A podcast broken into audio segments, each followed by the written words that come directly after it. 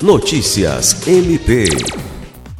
O Ministério Público do Estado do Acre, por meio da primeira Promotoria de Justiça especializada na defesa do meio ambiente da bacia hidrográfica do Baixo Acre, se reuniu na última segunda-feira, 20 de junho, com infratores autuados por queimadas urbanas e representantes de órgãos e instituições do Estado e município que atuam na proteção e defesa do meio ambiente.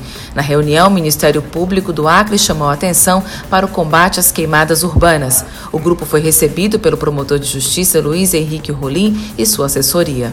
O membro do Ministério Público Acreano também ressaltou a importância da educação ambiental e chamou a atenção para as problemáticas que as queimadas trazem ao meio ambiente e à população. Alice Regina, para a Agência de Notícias do Ministério Público do Estado do Acre.